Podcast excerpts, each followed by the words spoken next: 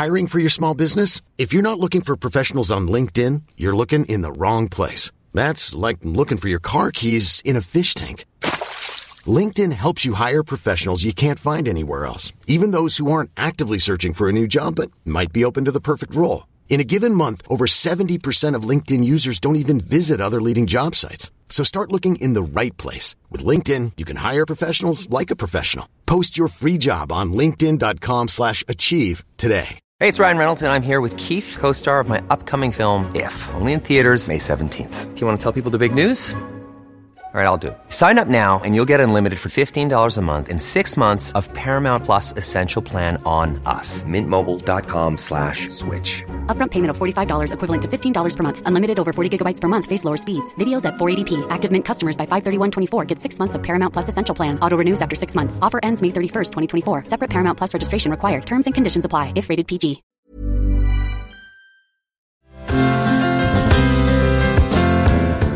Nej men dra på trissor för nu blir det ju dubbel lycka denna vecka när jag gästas av den underbara humorduon Dilan och Moa som består då av Dilan Apak och Moa Lundqvist.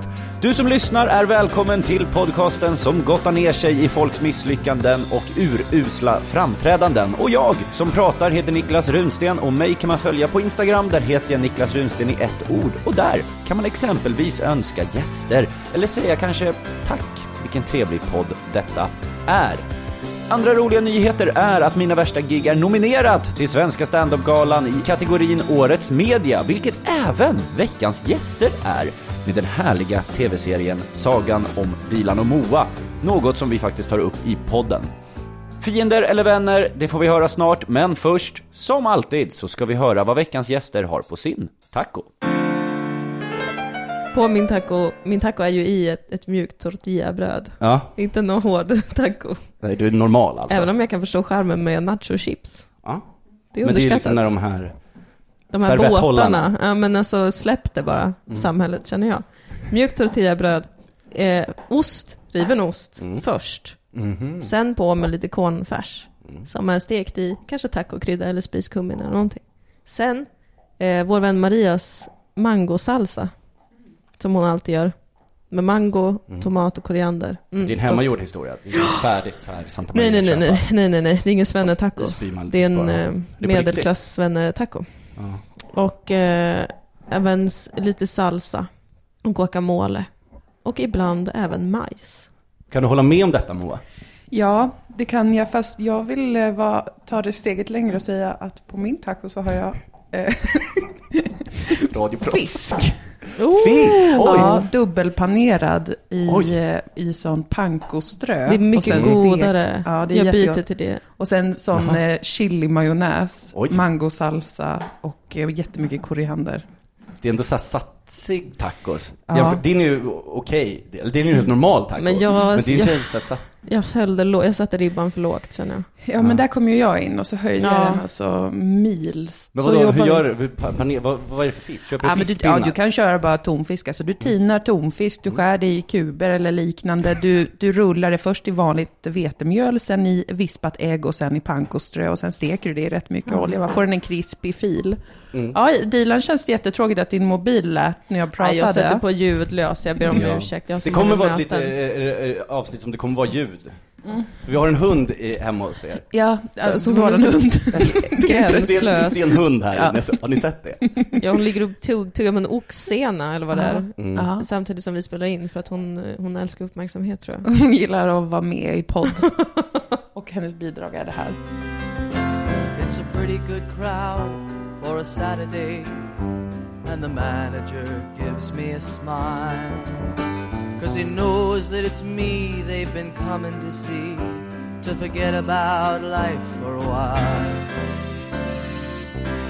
Varmt välkomna till podcasten Mina värsta gig, där jag idag har äran att sitta mitt emot mina rivaler i detta nu faktiskt. Mm, ja, just det ja. Det är vi ju. Ja, det är vi ju. Är vi kompisar eller är vi Nej. För nu har jag ändå så här, ni, att ni kommer in här, det här kommer ju sändas innan galan är. Ja. Så det kommer ju kanske uppa mina chanser. Just för Har ni tänkt, det kanske jag inte ska säga precis innan vi kör. Men hur, Men det du inte vet är att vi har droppat gift i ditt kaffe, så att det här blir det sista Ja, det du gör gjort. i ditt liv. och hunden är ju tränad att bita vita män i halsen. Det är Ja. sant. Eh, Men Ett av det där är nog sant. Nej men det är Dilan, välkommen. Tack Moa, snälla. välkommen. Tusen tack. Eh, idag ska vi då prata om när ni har varit lite sämre på saker och ting. Ja. Hur, hur känner ni för det? Ehm, det, det känns bra, kul. Det har man ju varit. Jag känner mig annan gång. trygg, eh, väldigt trygg i ämnet. Det har varit eh, något av mitt expertisområde. Alltså vad jag själv har gjort dåligt. Jaså? Oerhört påläst eh, och intresserad, genuint. Ja, du skriver mycket på Ja. ämnet också. Ja, jag gör ju det. Jag ja. forskar en hel del om när jag är som allra sämst. När är det som allra sämst? Du, det har hänt många gånger. Groteskt dålig har jag varit i mina dagar. Men jag har ju några år på nacken nu då ändå. Jag började med stand-up 2010. Mm. Så det är åtta år. Men sen har jag kanske giggat fem gånger på de åtta åren. Så att, och, och fyra har varit skräckexempel. Ja men för du är från uh, Umeå. Umeå. Jajamän. Ja, och Mm. du började med standup när du var där uppe? Nej, Nej. jag flyttade till Malmö när jag var 17 eller 18. Året jag fyllde 18 tror jag det var. Mm. Jag började med stand-up i Malmö. Men varför började du med standup? För att det var lite för att jag tänkte det där kan jag göra, alltså den klyschan om hur alla i en publik reagerar när de ser stand-up. Det vill säga att de tänker det där kan jag göra och gör det mycket bättre. För man förstår inte kanske hur fruktansvärt svårt och hemskt det är. Mm. Så det var lite den känslan jag hade. Jag gick på massa stand-up i Malmö. Och sen så bodde jag tillsammans med Tora Larsson som är en komiker som är verksam i Umeå. Men då bodde hon i Malmö och hon hade testat stand-up och eh, körde på. Och var väldigt eh, uppmuntrande och peppande att jag skulle testa. Så då gjorde jag det på något som heter typ Dockan Mm. Comedy nere i Västra Hamnen. Var det Och- första gången då? Det var första gången. Hade var- du, hur hade du förberett dig ens? jag hade skrivit en del fruktansvärt tråkiga rutiner. Alltså jag har kvar det. Jag skrev liksom ner det på datorn i ett dokument. Så jag har kvar det. Och det är så himla, det är typ... Alltså... Kan du berätta någonting Oh du, my pra- du pratar om? Eller säg ett, skä- säg ett skämt. Ska jag hade en, en otroligt tunn spaning om att det är märkligt att folk hänger på gallerior. Eh, eller att de byggs som att man ska hänga där, men att det inte finns något sätt att göra det, att det bara är stelt. Men den hade liksom ingen början och inget slut. Och, ja. Men trots detta så, så var, då var, fick jag gigga vidare. Det var nog ganska bra, det var nog Men helt hur gick okej. det första giget då? Då var du på Dockan. Det är ju Ja. en gratisklubb ska vi säga, med, mitt ute i Västra Hamnen. Folk sitter och käkar middag. Ja, det är en jätteliten sån bara scen som man Mm. ryms bara en person på typ. Nej men det gick bra och Fritt, eh, Fritzson var där. Mm. Och han frågade då ganska direkt om jag ville gigga mer. Och så tror jag jag körde två, tre gånger till och sen fick jag köra på oslipat. Det var så det började. Fanns du inblandad i Moas liv vid den här tiden, Dilan? Nej, Det var långt. det var långt Innan. innan. Det var långt innan. innan. Ja, Mm. då var jag fortfarande i Stockholm när du var här nere och hängde på dockan. Ja, Då hängde jag på universitetet. ja, Ja. just ja. För när var det ni, ni träff, när träffades ni första gången? Eh, Den 24 oktober 2013 Nej! Är det, kan, är jag ganska säker på. Man kan kolla upp det här på Sveriges dag då? Radios hemsida. Det var när jag kom och eh, skulle testsända.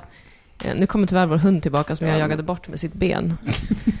Så himla gränslös. Men det är ingen fara. Det får folk leva med, det är Ja, folk får leva. avsnitt. Ja, men det är Ja. mer att jag blir galen som ett Ja. autistiskt barn. Nej, men det var när jag skulle... Jag, fick, jag, jag sökte ju det här jobbet som Tankesmedjans nya programledare efter Emma Knyckare. Mm. Och då fick jag Trodde du att du skulle få det?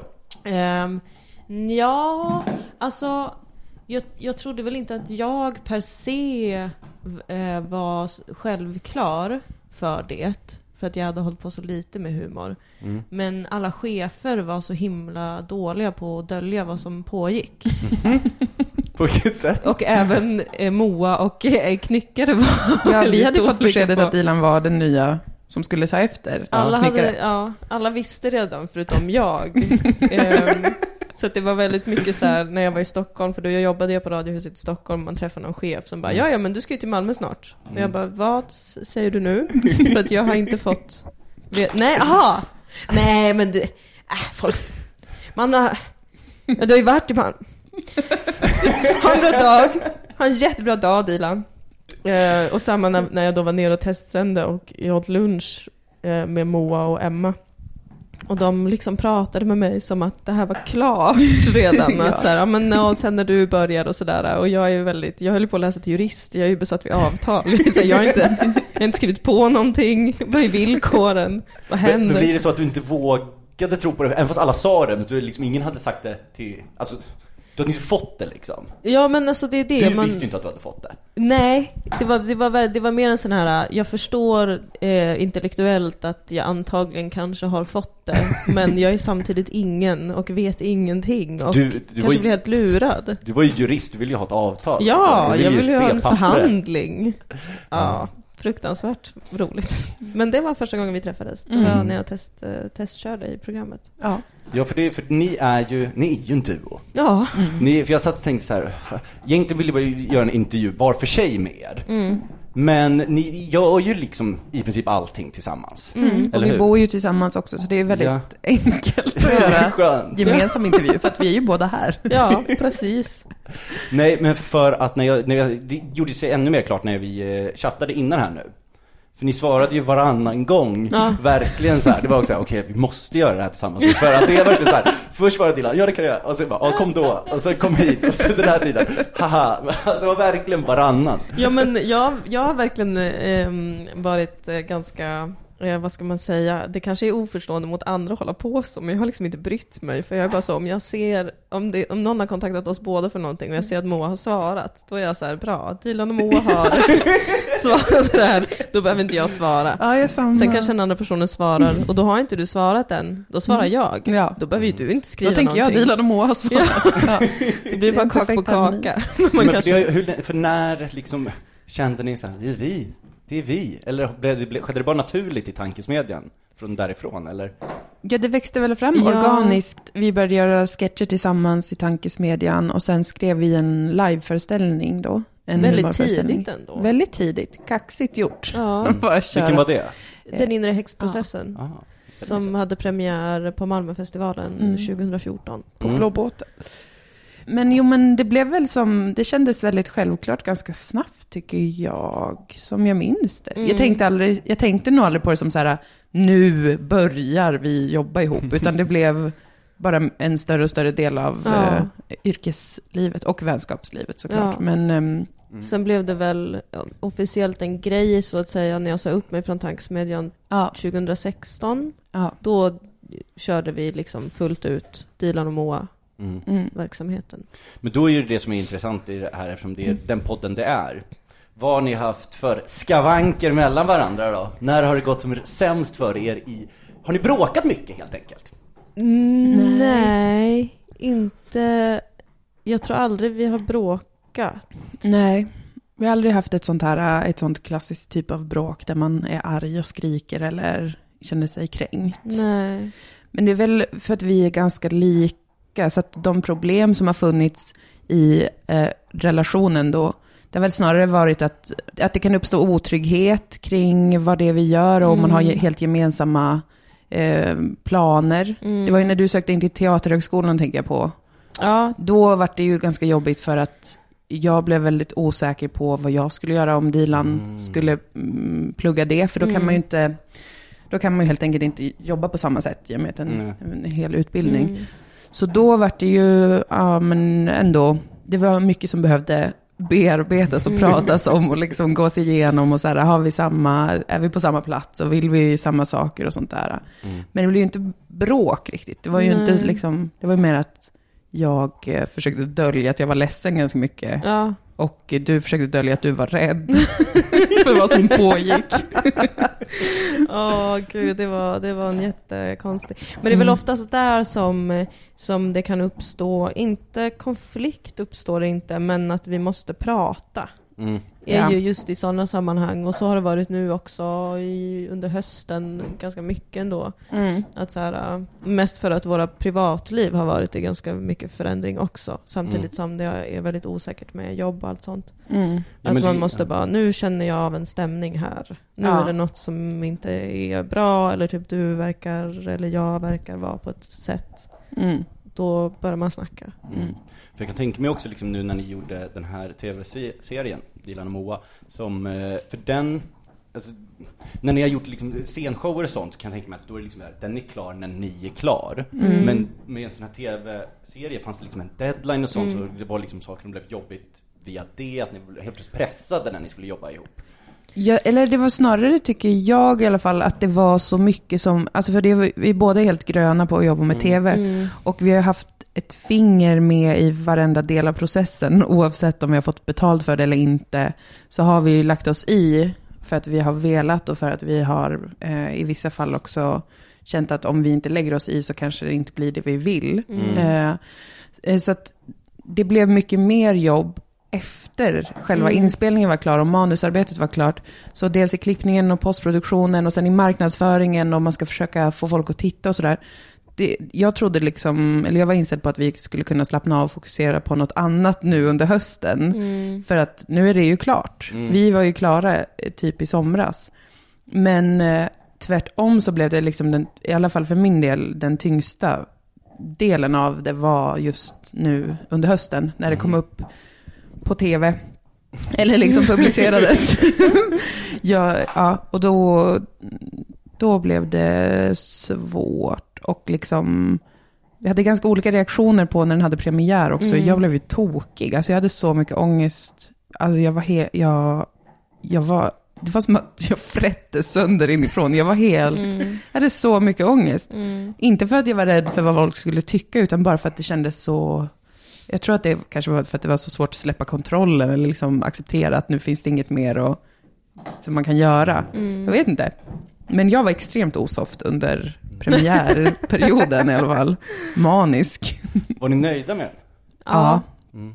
Så du kände att det här är liksom så här, för you can take me det, liksom, att man blottar sig och liksom nu ligger den här och alla ska se på den. Mm. Ja, alltså jag var, jag var jättenöjd. Jag var jätteledsen innan, alltså långt innan premiären, när vi precis hade klippt klart. Mm. Eh, då var jag jätte, då, jag kunde inte titta liksom. Jag hatade det. Mm. Och jag kände att vad är det här, vem har gjort det här och varför är det så dåligt? Mm. Men förstod att det inte, det var inte verkligt liksom. Och då tog jag en lång paus över hela sommaren. Så sen när premiären kom så var jag jätteglad. För det var verkligen så här, vilken toppen serie vi har gjort. Det är helt sjukt vad, vad vi har lyckats göra på så lite tid och allt. Mm. Eh, Men sen så kom det där igen när det skulle börja marknadsföras. Man måste få titta siffror och man måste uppnå det här och det här. Mm. Och att det blev igen liksom att man kan inte riktigt släppa det. Så nu, nu börjar jag sakta igen komma tillbaka till att jag vill titta på det igen. Mm. Snart får vi binge-kolla. Mm. Hur många gånger har ni sett det? Säkert sex, sju gånger. Om man räknar bort klippningen. Mer. Hundra gånger nästan. Ja, kanske. Ja, jag skulle tro vi har sett materialet i alla fall 75 gånger. Oj, en Säkert. specifik siffra. Ja. Säsong två då? ja, Vi hoppas. vi hoppas. Vi ska ju upp till Stockholm och göra en liten sång och dans för ledningen, för The Top Dogs. Se om de kan ge oss en till säsong. Ja. Nu hörni, har jag några standardfrågor här i Ja! podden. Ja. Eh, som jag kommer fråga er varannan person, för ni två. Ja. Då frågar jag Dilan Apak. ja. Hur hanterar du misslyckanden? Hur hanterar jag misslyckanden? Alltså det har ju hänt efter gig att jag ehm, har känt mig otroligt misslyckad även fast det inte är helt säkert om det i verkligheten har misslyckats totalt. Men då går jag in i en, i en, i en mörk plats där jag eh, blir väldigt deppig och obekväm och tyst. På scenen då, eller efteråt? Nu? Nej, efteråt. Ja. Alltså, jag kör alltid klart, men jag känner ju på scenen att nu tappar jag det. Alltså nu finns det finns ingen magi här. Mm. Det är bara, jag har inget... Jag och den här publiken har inget band till varandra. De litar inte på mig, jag litar inte på dem. Och nu ska jag bara säga de här orden och bli klar och hoppas att de bara lyssnar på Moa och har kul för att jag är ju uppenbarligen värdelös. Och sen går man då av scenen och då brukar jag oftast säga till Moa då att nu känner jag mig otroligt värdelös och det där gick ju jättedåligt, det, det märkte du eller hur? Och då säger Moa ofta antingen nej, nu är du galen eller nej, det gick inte så dåligt. Eh, Det är en vanlig dag på jobbet, så är Men det. är det rimligt det hon säger? Nej. Fast jag kan oftast förstå, för att just den, alltså när man upplever att man tappar kontakten med publiken. Mm. Och vi har ju också väldigt, eh, de föreställningar vi gjort tillsammans är väldigt eh, texttunga. Eller det är Mm. mycket info. Eller vi pratar helt enkelt väldigt, väldigt mycket och väldigt snabbt och sådär.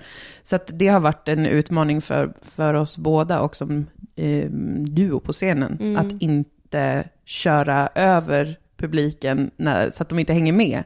Så att jag förstår, jag känner igen känslan, jag har också haft den när jag upplever att mina repliker liksom inte landar rätt och sånt där.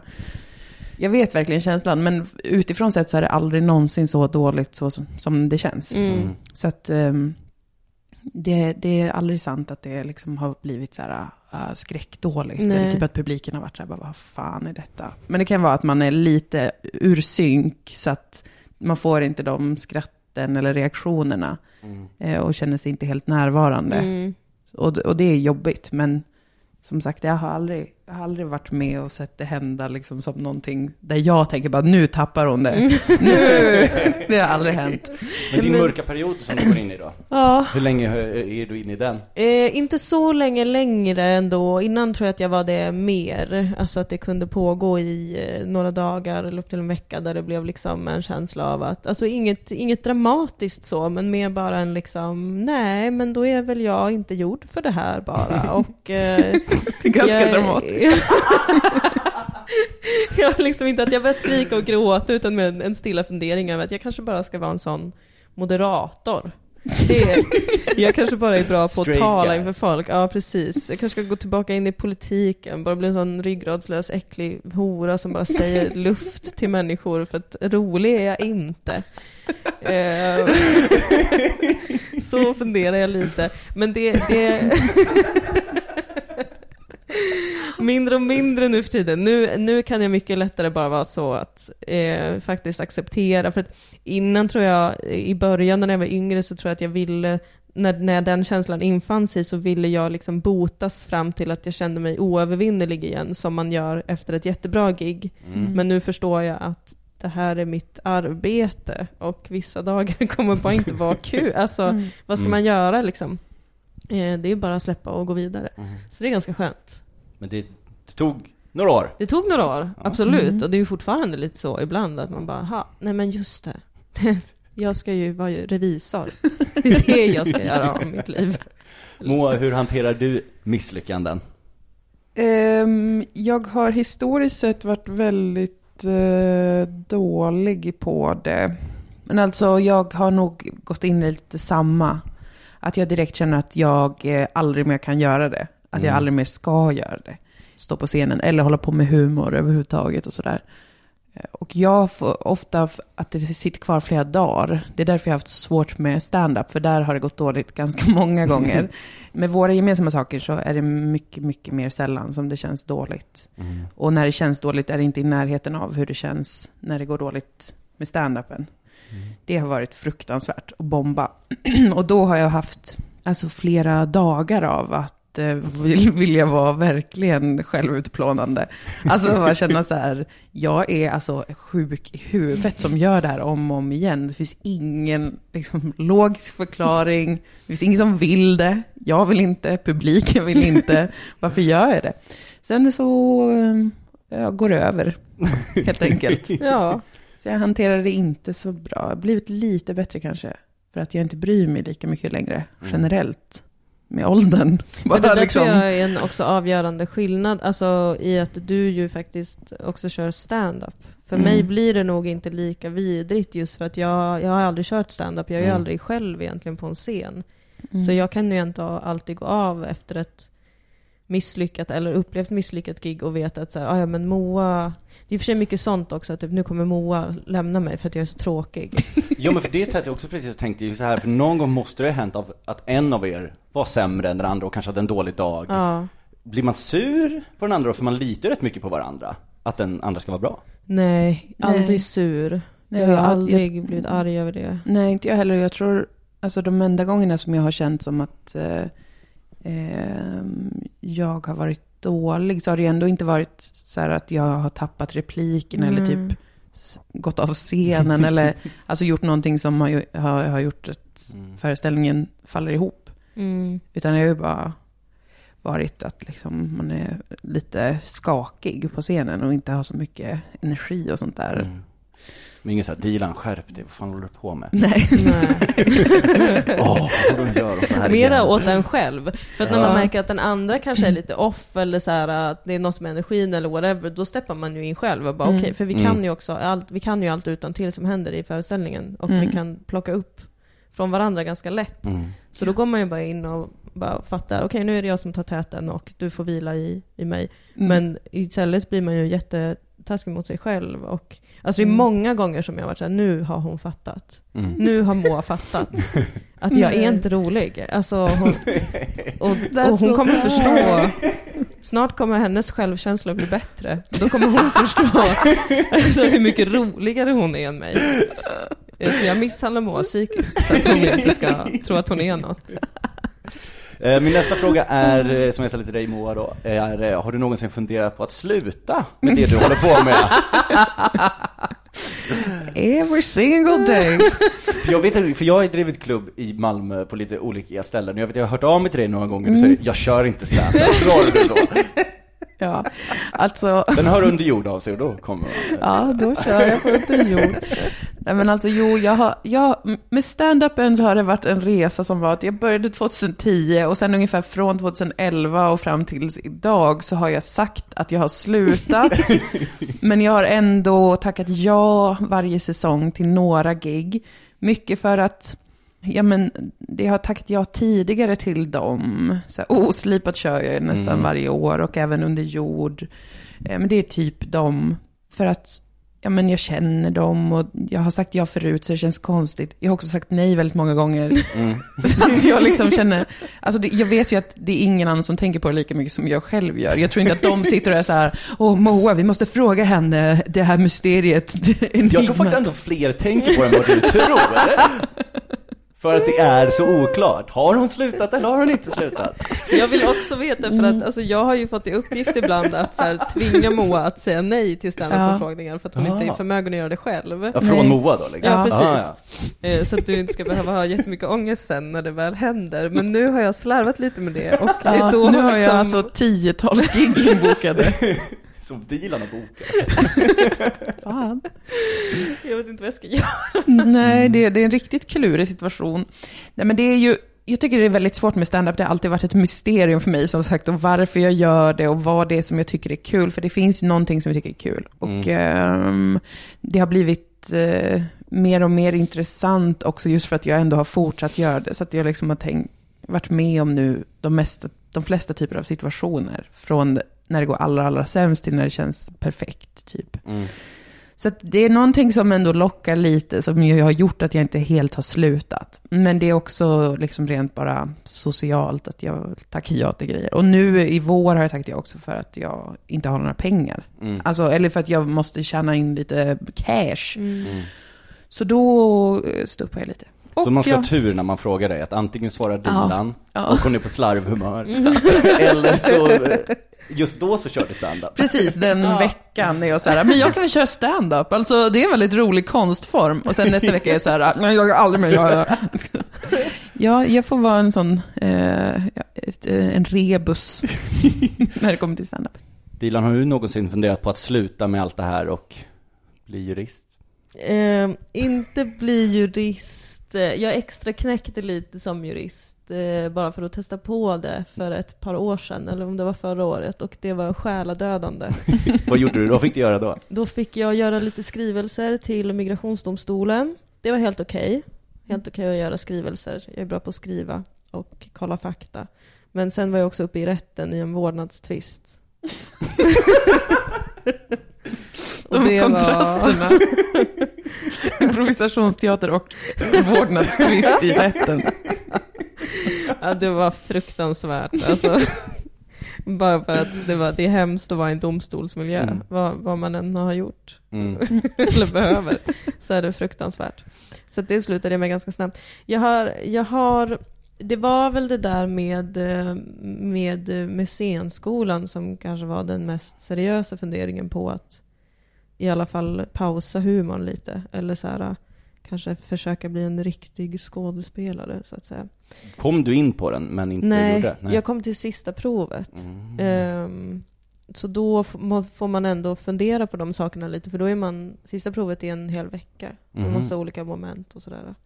Eh, och man får vara på skolan och göra massa olika grejer och träffa elever och allt. Så då funderade jag ju på om jag skulle sluta. Men det är ju inte en helt annan, det är ju inte helt att Nej. sadla om liksom. Men annars nej, ibland. Ibland så tänker jag, det kanske bara vore enklare ifall jag blev lärare typ Mm. och slutar hålla på och tramsa. För jag vill ju verkligen inte bli jurist. Så då tar jag något bristyrke som jag tror att jag kan hantera. Det är lärare.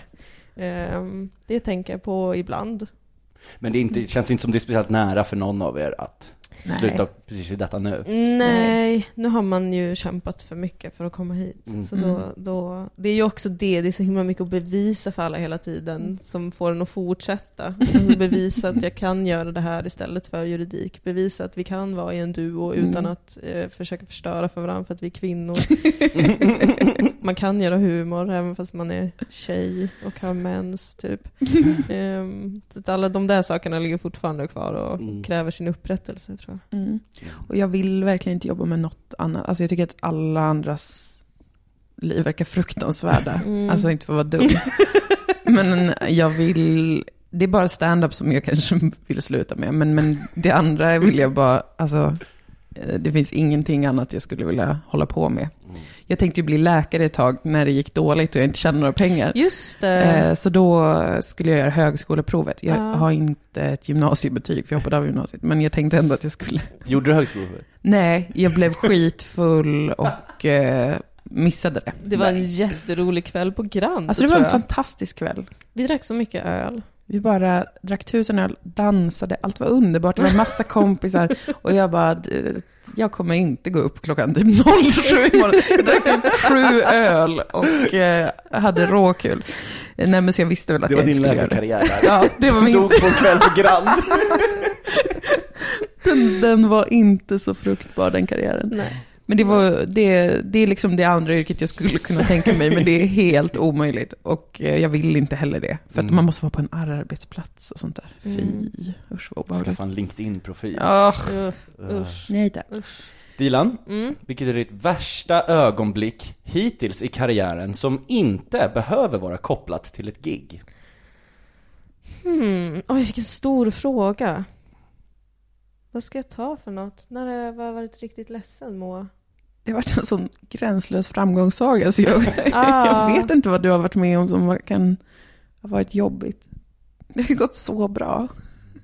Alltså jag är inte ironisk, utan det har ju verkligen gått så bra. Nej men för att, alltså, jag måste ändå säga att jag känner mig relativt oskadd av den här karriären också. Så jag har ändå inte haft något, det kanske är därför jag inte ska vara med i den här podden, men alltså, jag har aldrig haft något sån mardrömsgig, eh, någon sån mardrömsincident. Alltså jag var ju med, det, det kanske är Husplattegate som är det mest omfattande jag har fått Mm. emot mig, men det brydde jag mig inte om särskilt mycket heller. Alltså, Men du jag, var stone cool, som man kallar det är det. jag ganska nöjd över. Jag Ja, tror för att, du var väl ändå huvudperson i hela Ja. den grejen? Kan, man, kan du recappa den jättekort, för Alltså, de som vi- inte vet? I Tankesmedjan hade vi en podd som hette Veckans Boss. Där vi eh, varje vecka tog någon makthavare i Sverige eller världen och liksom gjorde som en faktaruta på den och eh, skojade, gjorde satir på en person och dess politiska eller ekonomiska eller kulturella gärning.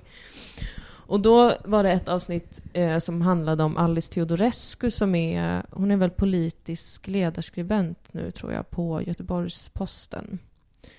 Eh, ja men opinionsbildare, högerdebattör, skräckperson. Och eh, vi skojade om henne som de satiriker vi är. Och hon har ju väldigt mycket en grej liksom kring eh, att invandrare ska vara skötsamma. Eh, vilket- Assimileringsivrare. Ja, precis. Mm. Hon, är ju in, hon har invandrat själv som barn till Sverige från eh, Rumänien och eh, är liksom mycket påpekar ibland att jag har minsann lärt mig bra svenska och jag har minsann ansträngt mig och eh, har också bloggat och fifflat med så här, eh, flyktingsiffror och statistik och ja, men väldigt på den, den sidan i debatten. Och då pratade vi om det och då så sa jag i förbifarten bara så, men sluta vara så husblattig Alice. Vad menade hon med det? Jag fattar inte. men jag tror det Hon var... tycker att folk ska prata korrekt svenska och vara födda i Sverige för att Jaha, då får man dem som förebild och lär sig språket. Mm. För att en brytning är farligt medan en dialekt till exempel. Så att det känns som att hon är lite så här... Ja, men jag vill ju känna så här, fan var lite blattig liksom. Det är inget fel med det. Ja, okej, Släpp okej. loss lite Var inte så jävla akademiker. Ja men typ, var inte så lundig. Var inte en sån Sluta vara så husplatta. Var inte så lund. Mm. Ja. Nu kommer det en sång. ja. typ i en hostning. Och det var liksom inget som var förberett eller manusskrivet eller någonting. Det var bara en kommentar för att hon är lite husblattig ibland. Mm. Ehm, och eh, det blev ju ramaskri för att det här är något som de här eh, rasifierade högerdebattörerna är väldigt vana vid att höra. De kallas för husplatte, husneger, onkel Tom. Ehm, det finns redan en, det är lite infekterat redan liksom. Eh, Men för mig var det ett väldigt vanligt ord, som jag var ganska vanlig att använda och så Mm. skoja om. Så jag tänkte ju inte alls på det, vad landet Sverige tyckte om det ordet. Men hur var, alltså, vad var de första reaktionerna? Var det någon så här på Twitter eller bara kom det som en... Du måste bli så chockad när det kom- startade. Jag tror att jag var lite berusad när jag fick reda på att det hände. Jag minns att jag var hemma och var lite lullig när jag förstod att... Jag tror min producent ringde mig och sa att nu, så här, ta det lugnt, liksom sitt ner, men nu är det ett Du brev bara, jag är på fest. Jag bara, okej, är det på Twitter eller? Ja, men då går jag väl bara inte in på Twitter då. Nej, ja okej. eh, men det var ju mycket med att jag var rasist och Peter var rasister och mm, ja, mycket kring rasismen. Men sen fick inte jag så mycket liksom riktat mot mig. Alltså allt handlade ju om vad jag hade sagt och programmet Tankesmedjan men folk typ stavade fel på mitt namn och sånt där. Så att inget nådde liksom fram till mig så direkt. Så det var ganska skönt. Och jag tyckte inte att jag hade gjort så himla mycket fel. Alltså jag tyckte mer att det blev en intressant debatt om ord typ. Men det var lite jobbigt när jag trodde att Sveriges Radio inte skulle försvara mig. Det var faktiskt, Mm. då var jag orolig.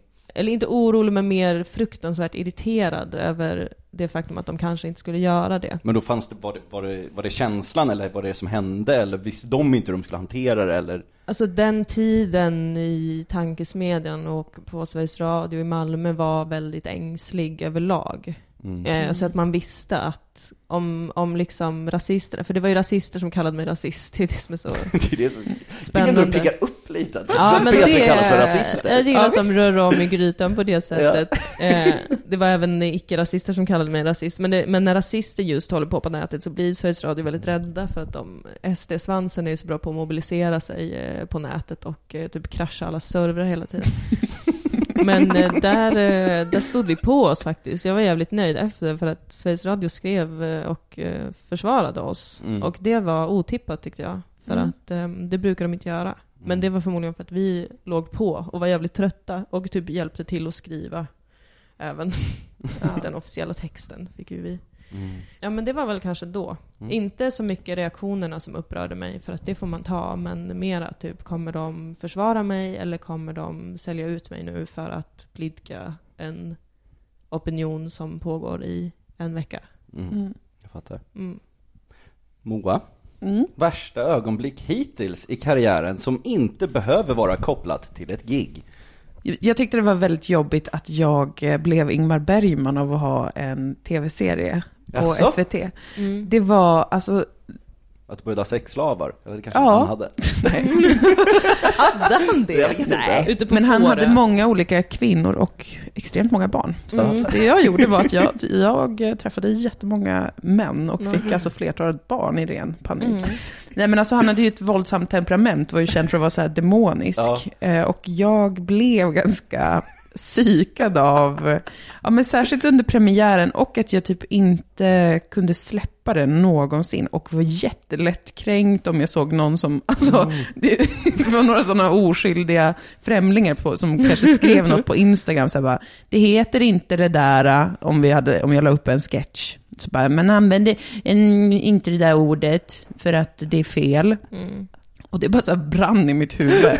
Och jag var, fick sådana hämndfantasier om hur jag skulle sätta dit dem. Alltså, riktigt mycket sånt. Det, var, alltså, det är väldigt härligt att vara väldigt passionerad kring någonting. Det betyder att man verkligen älskar det. Och liksom, jag vill bara jobba med det. Alltså, så. Eh, Det är ju skönt att veta att det är genuin kärlek och glädje jag känner. Men jag, jag fick verkligen en så tankeställare som bara var så här, jag måste verkligen meditera eller typ börja med någon slags healing-yoga, för jag kan inte bli så här arg så ofta. Svarade du argt också på folk? Ehm, på någon, eller kanske, jo men det var en som, som skrev att vi hade haft ett faktafel liksom. Så där går det inte till. Och då blev jag orimligt arg och ändå svarade så här utförligt på ett jätteirriterande sätt. Så bara, ja men vi gör faktiskt humor och då kringgår man vissa grejer för att kunna skriva en historia. Typ så svarade jag kanske. Och så kände jag som sen, bara, men gud, kan inte hon bara få ha haft en grej? Alltså det spelar väl ingen roll. Hon hade ju troligtvis rätt kanske också. Ja, hon hade säger- rätt. Ja, ja. Hon hade rätt. Eh, bara det att liksom, det, det spelade som ingen roll för, för handlingen och sådär. Så att jag, ja. Nej men det var, jag skulle inte säga att det var det jobbigaste i min karriär, men det var det absolut mest känslostarka jag någonsin har varit i min karriär. Eh, för att det som sagt eh, känns så viktigt eh, med serien. För att det är eh, så svårt. Det är så många sätt som man kan bli nerbruten och eh, eh, underminerad på olika sätt. Och liksom, det, man, det finns ju liksom en anledning också till varför man måste vakta det man håller på med. Och inte tillåta folk att lägga sig i, eh, alltså människor som utomstående utanför processen. Deras åsikter kan typ inte få spela så stor roll. Men det kan också få en konsekvens då som är att man blir lite psykad och känner sig väldigt hotad hela tiden av allas tankar och åsikter. Och även då de som absolut inte har något inflytande över det. Typ ett random på Instagram. Så att det... Och jag det kom som man som inte riktigt beredd på det. Alltså Nej. så här, man tänker liksom inte själv så här, det här, det, det här är jag nu. Nej, verkligen. Jag Gud, trodde nej. jag skulle vara skön. Alltså, för jag var så jävla peppad på så här premiärfesten och bara ställa till med kalas och så här. Och jag var jätteglad på premiärfesten, men jag var också, liksom började känna så här att det typ susade i huvudet av eh, starkt, starkt obehag. Och var redan beredd att försvara olika saker.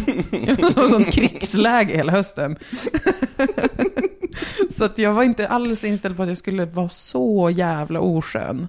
Så det vart verkligen en, det var en, ny, en ny upplevelse. Var hon oskön, Dilan? Mm, Det var jag. Det, var, det var lite oskön. Mm. Det var hon. Men jag reagerade ju på precis motsatt sätt. Alltså genom att vara oskön på ett annat sätt som var att jag typ inte verkade bry mig alls om Mm. något. Och bara var så här, Du var som en surfkille. ja ja, det är bara en serie. Men vi har en fråga innan vi går in på det den här podden faktiskt handlar om. Och det är, den ställer jag till dig Moa. Mm. Vilken egenskap skulle du säga är din absolut sämsta som människa? Det är nog att jag kan vara väldigt stolt. Alltså på ett sånt dåligt sätt. Inte som att jag är stolt som en förälder. Jag kan ha väldigt svårt att eh, ta in eh, eh, ny info och nya perspektiv. Oflexibel kanske. Rent, eh, rent alltså det har hjälpt mig många gånger. Så jag har hållit fast vid den egenskapen mycket. Alltså att jag har- en stolthet kring att ha rätt och veta saker. Men det kan också vara en väldigt dålig egenskap, att inte vara så flexibel och inte kunna ändra, ändra sig och inte kunna, liksom, eller jag jobbar för att kunna göra det såklart. Men det är en egenskap som jag känner är, den har nog gett mycket jobbigheter för mig. Har det drabbat dig negativt? Ja, men det skulle jag ändå säga. Det är ju lite abstrakt sådär äh, vad det, vad det är. Det, men, jo, men precis kring sådana saker som med mitt jobb då eller sådär. Jag är väldigt snabb på att s- säga nej och undvika saker för att jag inte vill kanske vara nybörjare i en situation eller jag vill inte det- jag vill inte att det ska visa sig att jag var, inte kunde någonting till exempel. Så jag är lite stolt på det sättet. Dilan, vilken är din sämsta egenskap som människa? En viktig och nyttig fråga. Jag tror att det kanske är att jag är för uppe i um, kanske andra människor. Alltså inte på ett sånt härligt vackert sätt att, att jag alltid finns där för folk och gör gulliga saker utan mer att jag kan bli eh, Ibland kan jag kanske glömma bort mig själv lite tror jag. Eller så här, bli förvirrad i vad jag tycker och tänker och vad jag tror att någon annan tycker och tänker och hur mycket jag försöker anpassa mig efter vad någon annan tycker och tänker för att det ska vara så god stämning som möjligt, typ. Mm. Och så blir jag egentligen gentemot andra då ganska otydlig och förvirrad. För att jag hela tiden vill på något vis vara anpassad efter varje given person och typ ibland kanske är för snäll eller för trevlig och får efter mig folk som jag inte vill ha efter mig. För att jag inte bara kan, för att jag som en typisk kvinna typ tror att jag är elak om jag bara är lite professionell ibland.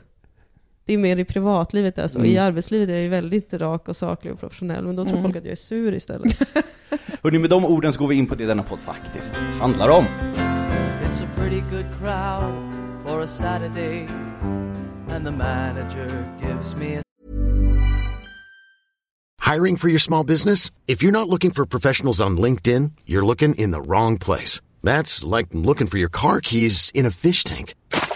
LinkedIn helps you hire professionals you can't find anywhere else, even those who aren't actively searching for a new job but might be open to the perfect role. In a given month, over 70% of LinkedIn users don't even visit other leading job sites. So start looking in the right place. With LinkedIn, you can hire professionals like a professional. Post your free job on linkedin.com slash achieve today. Ever catch yourself eating the same flavorless dinner three days in a row? Dreaming of something better? Well, HelloFresh is your guilt-free dream come true, baby. It's me, Kiki Palmer.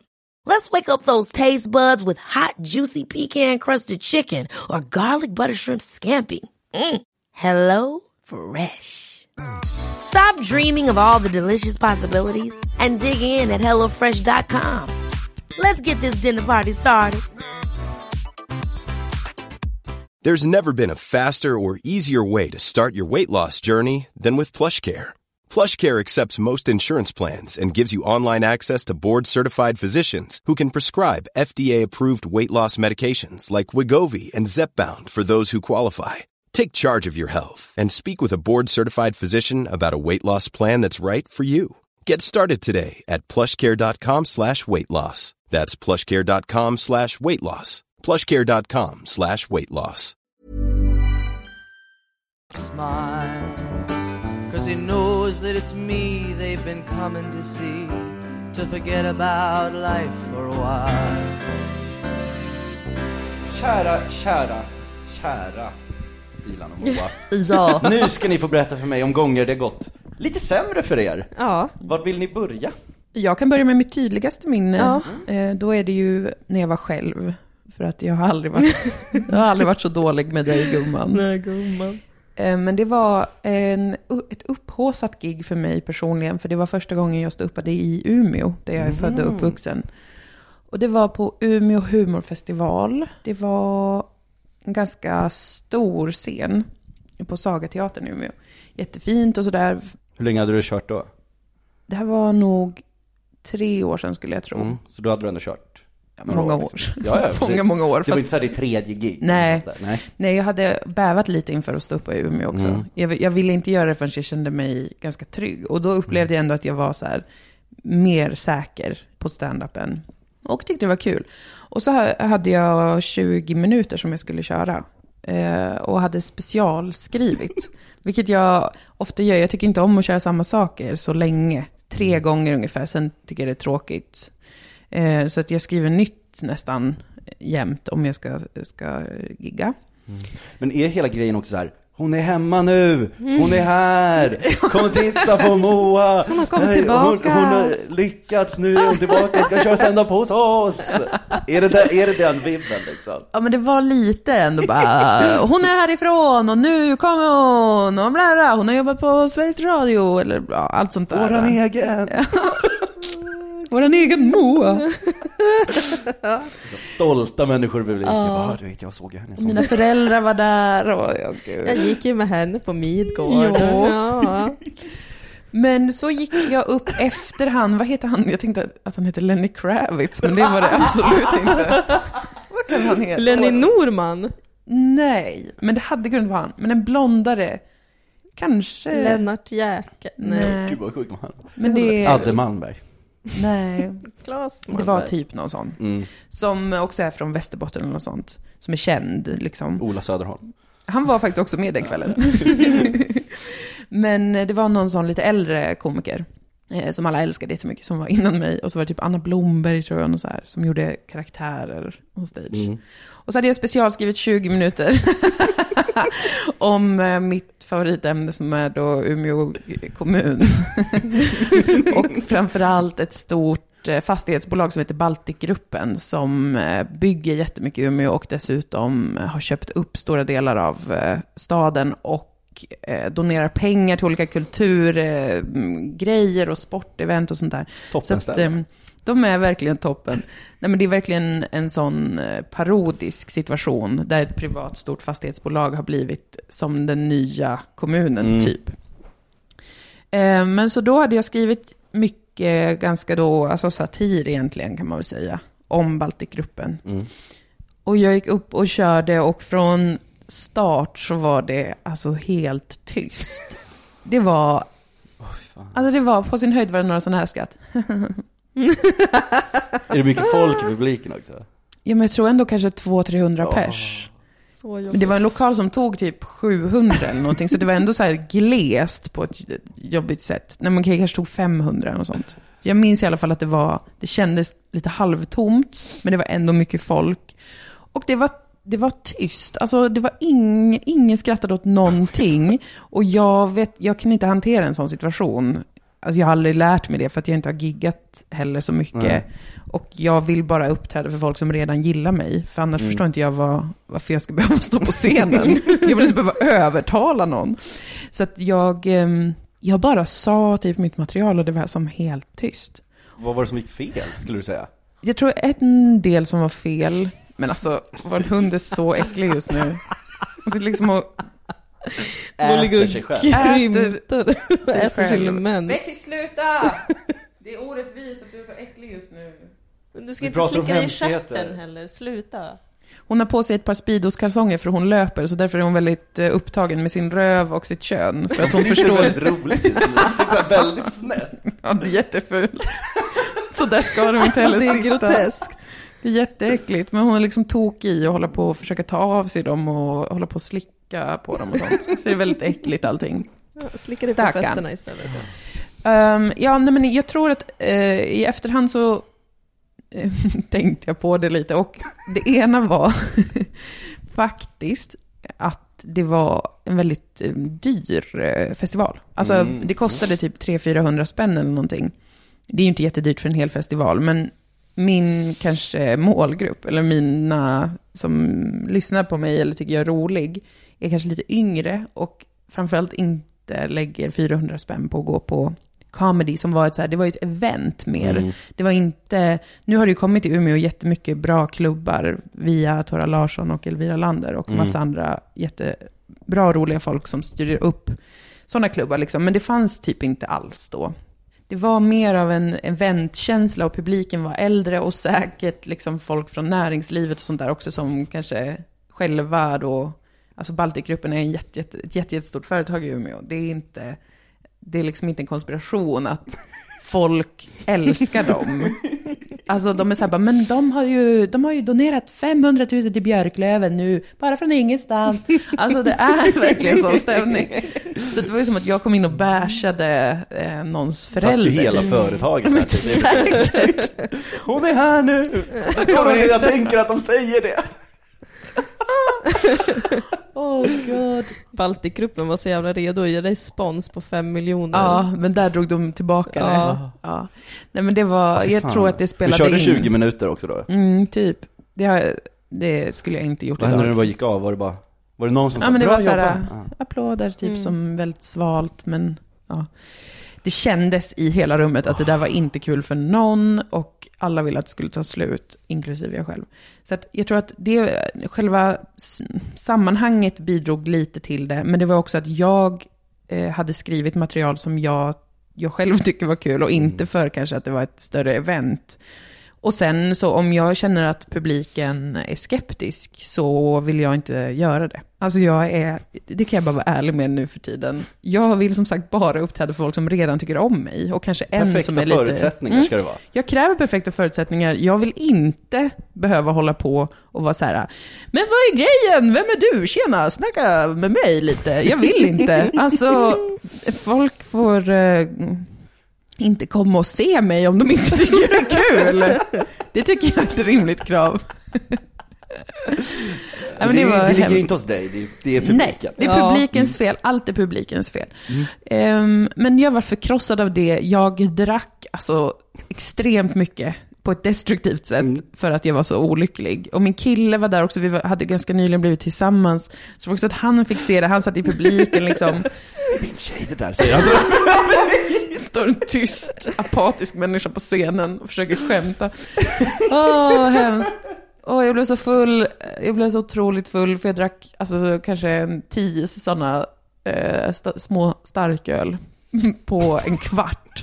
Och sen bara kunde inte gå typ. Det har faktiskt, jag har aldrig gjort det på det sättet innan. Så hemskt tyckte jag att det var. herregud. Mm, mm. Det var mitt värsta, värsta gig. Mm. Mm. Har det gått dåligt för er när ni har varit ute någon gång tillsammans?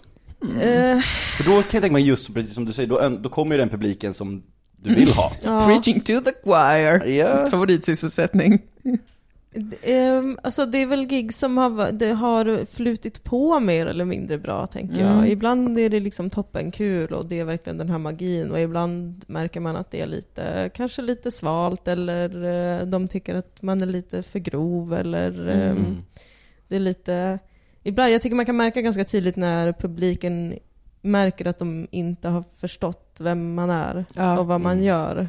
Och man märker det här tankearbetet, bara, men hur, hur ska jag uppfatta dig? När ska Mm. jag skratta åt dig? Just dig? Vad, vad är ditt uttryck egentligen? Vem är du? Då kan det bli lite så märkligt och stappligt liksom. Ja. Men vi hade ju något gig tillsammans som var i Göteborg när universitetet, tror jag det var, hade någon sån afton för eh, alla ut... Alltså våra märkligaste gig och våra roligaste gig är ofta i Göteborg. Ja. Och då, alla, ja, det var alla utbytesstudenter som, som skulle få komma på någon liksom afton. Och ni, och ni var så här specialbokade? Ja. Skulle, vad, skulle ni köra någon av era scenshower då? Ni skulle vi komfa Ja, vi skulle och komfa skämta. kvällen och skämta och Mm. skämta lite om Göteborg och Sverige kanske och så här, välkomna hit. Eh, vad kul att ni är här. Och eh, vi hade liksom förberett eh, roliga bildspel och olika skämt och allt skulle vara på engelska. Väldigt cool. Alltså sådana Erasmus-människor. Alltså det var fullt av Erasmus. Vi stod liksom nere på, det var inte en scen, men det var som en amfiteater lite Ja. inne i en byggnad, så folk satt på liksom en läktare och så var vi nere på golvet. Det var på och, Universum, eller vad heter det i Göteborg? Ja, alltså den här just jättestora... Mu- Världskulturmuseet, Världskulturmuseet där jag också har stulit glas tidigare, någon annan gång vi har varit där och giggat. det. Väldigt roligt. Ingen lyssnade på oss. Nej. Alltså ingen, det var verkligen, och jag förstår dem. För att Mm. jag menar, här har jag precis kommit hit från typ Singapore och träffar folk från Italien och vi ska plugga någonting. Det är klart att vi ska tjattra och ha kul, men vi stod verkligen och kämpade. Men var det liksom så här mingelgrej eller satt de där på Det läktaren? var mingel samtidigt. Många Ja. satt i början i alla fall, men fler Ja. och fler droppade ju av medan vi stod där. Bara, hello, beautiful Ja. people. Ja, welcome, to Welcome, Gothenburg! yo. Who's Håkan Hellström? Yeah, he can't sing. Or can he? Ha ha ha, that's a big debate in Sweden. Och så märker man liksom mer och mer, man bara tappar alla. Det är ingen som bryr sig, det är ingen som lyssnar, det är ingen som är här för att lyssna på oss. Det är ingen som vet att vi är komiker. Hur fan ska de veta det? De kommer inte härifrån. liksom, ju senare kvällen går, och vi ska samtidigt också, som vi ska skämta, presentera dansnummer, musiknummer. Mm. Och då liksom bara går jag in i den här konstiga programledarpersonen som ändå någonstans finns inom mig. Så att man börjar kvällen i kanske sin komikerpersona som är lite så här, ja YOLO, Mm. vad händer? Allt smutsigt, dirty rock'n'roll. Och blir sen Gry Forssell. Och nu ska vi få lyssna på ett fantastiskt sångnummer av det lokala bandet eh, Bloody Blue Bla. Ja, de släppte sitt debutalbum 1900 Bloody Bla. Alltså så vidrigt. Och jag blev bara tystare och tystare och blekare och blekare, för jag kan inte gå in i det som sagt, för jag känner mig så, så förorättad och stolt. Min stolthet klarar inte av det, så jag blir bara tyst och går in i mig själv. Så måste du dra hela lasset. Jag kanske säger så här, yes, welcome. Och så får Dilan ta resten. Jag tror att det var då också vi började gå in på scenen innan ett dansnummer också var över. För att de hade en sån danskonstpaus. Där man tror att det är slut. Och bara, and that was, nej, nej, nej, nej, nej. It's not over yet. Continue please. Det var, det var, Det var inte vår horribelt. starkaste stund. Ja, men det var ändå det var en, ett festligt minne. Jag hade glömt, eller förträngt det antagligen. Ja, det, det tror jag. Det, det hade nästan jag också. Men det var, ett, var det ett sånt gig så liksom man bara tar gaget och sticker liksom? Ja, Eller men Vi var för- ganska ambitiösa på förhand. det var snarare ett sånt gig det blev, tror jag. Ja, För vi hade ju jobbat med de arrangörerna innan, de är toppen grymma liksom. Vi var Mm. astaggade och eh, det var mer bara att ingen var beredd på att den miljön inte skulle funka för comedy. alltså det är alltid sådär med när, när, när människor tror att det ska gå att ha både folk som gör helt andra saker och någonting som händer på scenen samtidigt. Mm. Det är ju aldrig bra. Alltså jag har aldrig varit med om att det har varit bra, blivit bra, Nej. vad jag än har varit, om jag har varit i publiken eller på scenen. det är alltid så här, om det händer någonting på scenen då måste man kunna stänga av rummet och se till Mm. att nu är det fokus där och sen får man släppa iväg folk och de får göra olika grejer. Mm. Men inte samtidigt, för det är så jävla, alltså ja, det är så konstigt. Men det var jättemycket att lokalen var speciell också, det var jättehögt i tak och folk på flera våningar upp Mm. liksom. Ehm, Det är ju inte en optimal liksom, stand-up-källare direkt. nej, Nej. precis. Det var som när vi skulle köra även i Göteborg för Göteborgs tingsrätts det. julmiddag. Ja, och vi det skulle typ detta. köra vår föreställning, den inre häxprocessen, ja. men det dela upp åt. den i olika sjok. Och det. alla satt och åt samtidigt. och det var några på tingsrätten som verkligen visste vilka vi var och Ja, var så superfans och lyssnade på P3 och allting. Och några som bara Jaha, du, vad fan är det som vi sitter och äter nu? Ska du, vad gör du? Ska de upp igen? Vad fan händer? Den känslan. Ja, också jurister liksom. Ja. Med strikta kostymmän. Ah. Och så skulle vi prata om häxprocesserna På och skämta om det julen. på jul. Jobbigt också om det inte så går bra, liksom i början man känner, och så vet man att aha, jag har fyra sjok kvar Ja, jag ska upp och riva av. Och det är min värsta, värsta känsla. Det är att det är hemskt. liksom så här, nu ska vi upp igen. Mm. Och sen bara igen. Och det blir svårare för varje gång. Mm. Men jag kommer att tänka på också att vi var ju i Amsterdam. Mm. Just Alltså det, det måste vi ju ändå nämna som Det ett av de vi. absolut berätt- sjukare. Berätta kontexten. Vi känner en, en, en finansman. som eh, tycker mycket om humor. Han är mycket, han är mycket liksom sådär eh, involverad i mycket Malmöhumor och, och uppskattar Malmökomiker väldigt mycket. Ja, han är en verkligen. underbar man. Ehm, Mm. och han bjöd då in oss till sitt företag. Som är något slags, eh, ja men det var väl typ, Typ svensk, vägsäkerhet, eller? Ja, tra, något trafiksäkerhets... Mm. Ja, tra- trafiksäkerhet. Men var det på svenska? Nej, Nej, vi körde på engelska. Mm. Så att vi åkte ut till Harlem, eh, en bit utanför Amsterdam, eh, till deras kontor då, där det var både svenskar och holländare. Alltså det var en sån märklig upplevelse, för vi åkte taxi dit, typ ett så här, kontorsområde fast lite gammalt, så det kändes Mm. som typ en sån industripark. Mm. Just det, du höll på att få, alltså du höll på att tappa det. Ibland Ja, när så- saker är för bisarra för Moa att Mm. ta in så är det som att hon har tagit LSD. Det hände också en gång när vi träffade Per Gessle på hans eget hotell Ja, för övrigt. I Tylösand. Jaha. Eh, och Då får jag svårt med verk, jag vet inte vad som är verkligt längre. Alltså det var som att du var hög sen på hotellrummet. Att du var så här, har vi sett honom? Såg vi? Var han här? Det här är det sjukaste. Alltså hon kunde inte sluta prata. Nej.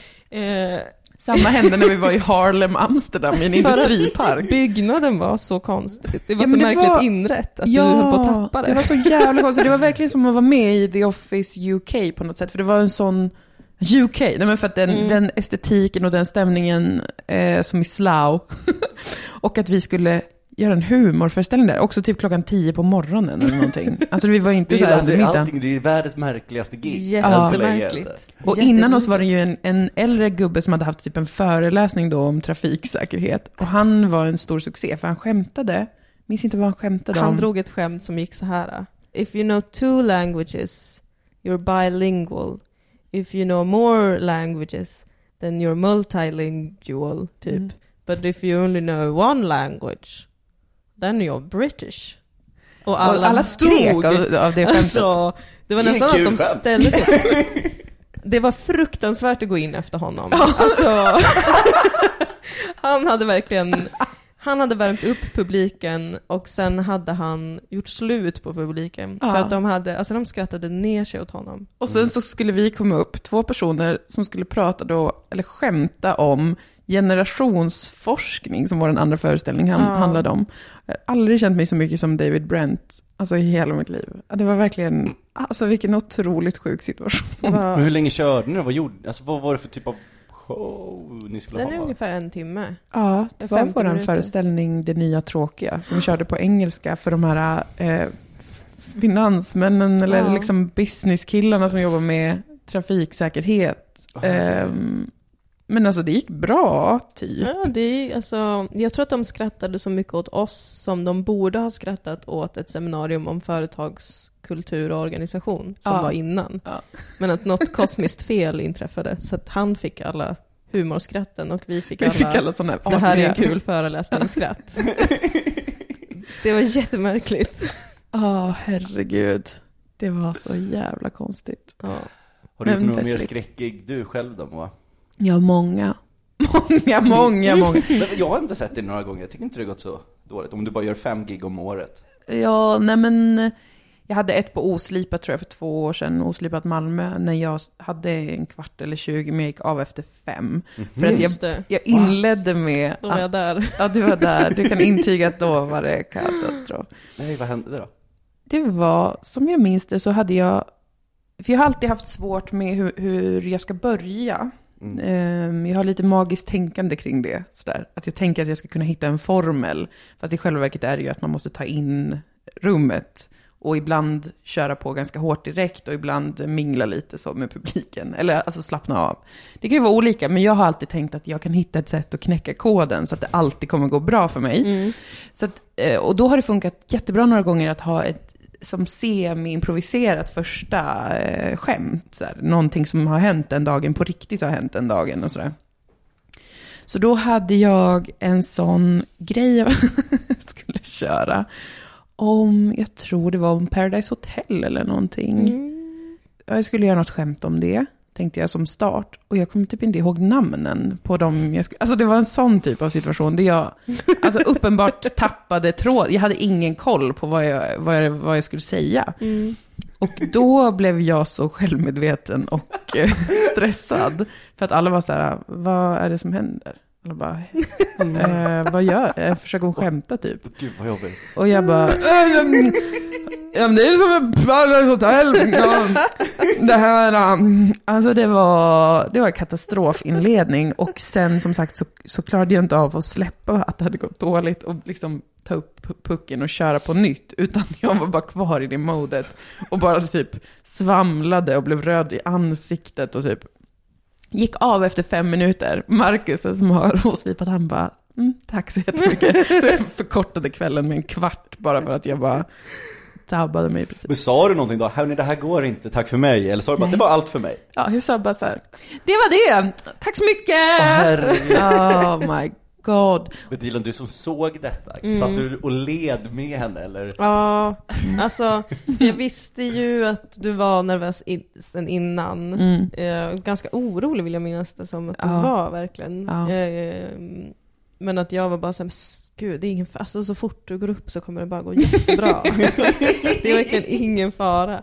Och så märker jag hur, alltså det är inte så mycket det du sa, för jag, tycker, jag, jag, jag, jag minns det ändå som att det var någorlunda stringent, men jag, men jag minns hur jag verkligen såg din kropp Alltså, Jag hörde din ton, hur det var liksom, nu har det tagit stopp. Nu, Ja. nu finns det inget, här finns det inget förtroende Nej. mellan, mellan publik och konstnär. och att det blev liksom lite snabbare, kroppen liksom stelare, Ja. går ihop lite, vankar lite sådär, stel, ja, nej, men, och att tack det var allt, tack. Bara, hon gjorde det, hon gjorde det. Men jag tyckte det var bra. Jag, jag minns att jag kände det, att då är det bara att gå av. Alltså det, Ja. det är ju Ja, ja. inget man kan göra riktigt om, om det har låst sig så totalt. Nej. Det är bara att Nej gå. men precis.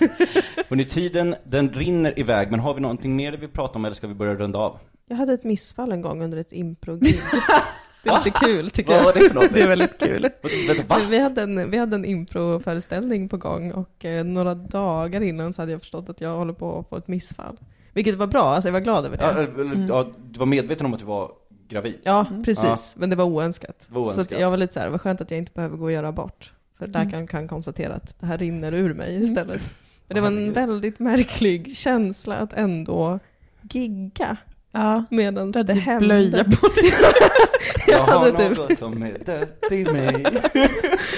Ah, det Det var, var det synd om var, dig. det var väldigt speciellt. Ja. Det var liksom inte ett av mina värsta gig var det inte, men det var ett av mina märkligaste gig. Att så här, här står jag och skojar och klampar runt och spelar någon mellanchef på något mjölkbolag eh, medan ett liv rinner ur mig. Jag är fertil. Det här händer. Det var super... Ja, det var speciellt. Det är ju ganska fysiskt med impro också, så man rör sig ju och Ja. klättrar runt liksom. Det måste varit Ja, obehagligt. och jag började ju liksom, jag märkte det efter att vi hade, för man värmer alltid upp inför ett gig, och då märkte jag att nu när vi har värmt upp, då börjar jag blöda mer. Jag var liksom rädd för att jag skulle hamna i ett blöd. blodbad, typ. Jag var uppe på scenen och körde. Var inte att jag hade smärtor eller något sånt där, eller ångest eller något sånt, utan det var en rent logistisk grej. Typ så här, hur, är själva fostret ute nu, eller kommer det komma ut på scen? Hur stort kan det vara? Kan det blöda igenom? Jag har kissat på mig en gång när vi har kört impro. Kommer det vara som då? Kommer jag märka det? Väldigt, eh, väldigt speciellt. Som jag ändå kände att jag ville dela med mig Ja, jag av. det jag var är väldigt glad att du delar med dig av det, Ja. för det var väldigt, Jag är väldigt roligt. glad. Jag vet inte om det är känsligt, men ehm, jag tycker att eh, alla ska veta att eh, vad som kan hända i en kvinnas kropp när hon står på en scen, Mm. det är alltså att livet kan rinna ur henne bokstavligen. Så att, eh, då vet ni det. Vill du göra en reklam för någonting innan jag avslutar detta? Eh, ja, det vill vi väl. Vi dyker ju upp på eh, Pandoras humorfestival i Göteborg. Ja. Både fredagen och lördagen 8 och 9 februari. Mm. Om jag minns rätt. Jag är och då på blir det siffror. livepodd och impro. Jajamän. Ingen av oss är gravid. Nej, och jag kommer även stå uppa. Ja. Vilken jävla bra selling point att ha det här avsnittet ute. Kom och se mig stå uppa. Jag kommer även stå uppa på fler ställen i vår Obsant, på Oslipat Malmö och Under jord och Klubb Hybris i Göteborg. Eh, datum finns någonstans. Det blir också impro i Malmö den eh, 21 februari. Just Håll ja. utkik efter biljetter. Man kanske kan följa er på sociala medier för att få veta mer om detta. Ja. Mm, ja, på Facebook har vi en sida som heter Dilan och Moa i Caps Lock. Mm. Eh, den kan man följa. Mm. Följ mig inte på Instagram. För att alltså, den är verkligen ful. Alltså jag är inte Mm. bra på att instagramma. Nej, Så man ibland känns det som att du besviken. vill inte ens. Nej, alltså jag är inte Har det varit jobbigt jättesugen på under det. tiden ni hållit på och marknadsfört Ja, programmet? Hon har försökt och det uppskattar jag. ja, tack. Men eh, jag är ganska bra på Instagram, Mm. om jag får säga det själv. Vi heter Moa Lund där. Jag lägger upp mycket content. Mm. Det gör du verkligen. Det Du är gör jag. Jag är faktiskt ganska duktig. Jag trodde länge att jag bara var lat, men jag tycker faktiskt inte om det. Nej, Det känns lite coolt att vara en sån, det är coolt. vara lite faktiskt. motvalls. Ja, Mm. jag tycker det är coolt. Eh, Ja, men följ mig på Instagram då. Och kolla på Dilan och Moa medan man kan. ja, SVT Ja. Play. Och så hoppas vi på en säsong till. Ja. Ja, som fan. och lyssna på vår podcast, som också heter Dilan och Moa. Mm. Ja. Som kommer ut en Vad gång är i nästa halvåret. Dilan och Moa-koncept? Nu har ni kört scen, Ja. radio, podd, Mm, TV. Musikal! Mm, Musikal. musikal. Musikal ska vi skriva. Vi ska också ehm, starta en, eh, en eh, livepodd-kanal Alltså radio igen då, Mhm. fast eh, mycket mindre betalt, men mycket Mm. roligare. Och DIY via Ring UPs, Mm. eller UPs feed. Mm. Men vi kommer sitta på, där vi hyr plats på Carbs Collective i Sofielund. Och Sända radio. radio. Kul! Och spela folks musik och sånt där, så man får skicka in till oss. Mm. Om man Då är kan man göra musiker. Vart skickar man in? Till Man kan skriva- Dilans Insta? Eh, Dilans Insta. Nej, skriv till oss på Facebook. Vi har också en gemensam Instagram som heter Dilan och Moa. Ja, Som, jag kollar lite för sällan. Men jag med tyvärr. man kan höra av sig där också. Ja. Så det är vad vi håller på att jobba på nu Mm. och försöka få till. Mm. Mycket! Ja, Ja. Vad härligt. ja. Hörni, tack för att ni tog er tid. men tack snälla Tack för att vi fick vara med. Det kommer ett nytt avsnitt nästa vecka. Tack för att ni har lyssnat. It's a pretty good crowd for a Saturday, and the manager gives me a smile. Cause he knows that it's me they've been coming to see, to forget about life for a while.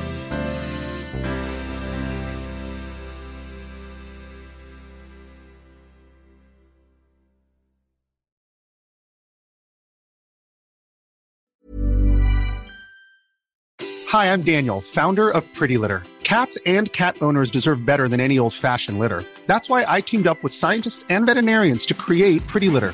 Its innovative crystal formula has superior odor control and weighs up to 80% less than clay litter.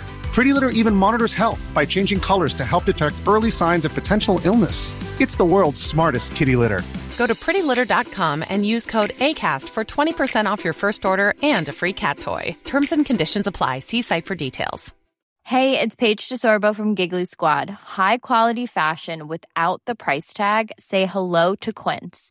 I'm snagging high-end essentials like cozy cashmere sweaters, sleek leather jackets, fine jewelry, and so much more. With Quince being 50 to 80% less than similar brands. And they partner with factories that prioritize safe, ethical, and responsible manufacturing. I love that. Luxury quality within reach. Go to quince.com slash style to get free shipping and 365 day returns on your next order. Quince.com slash style.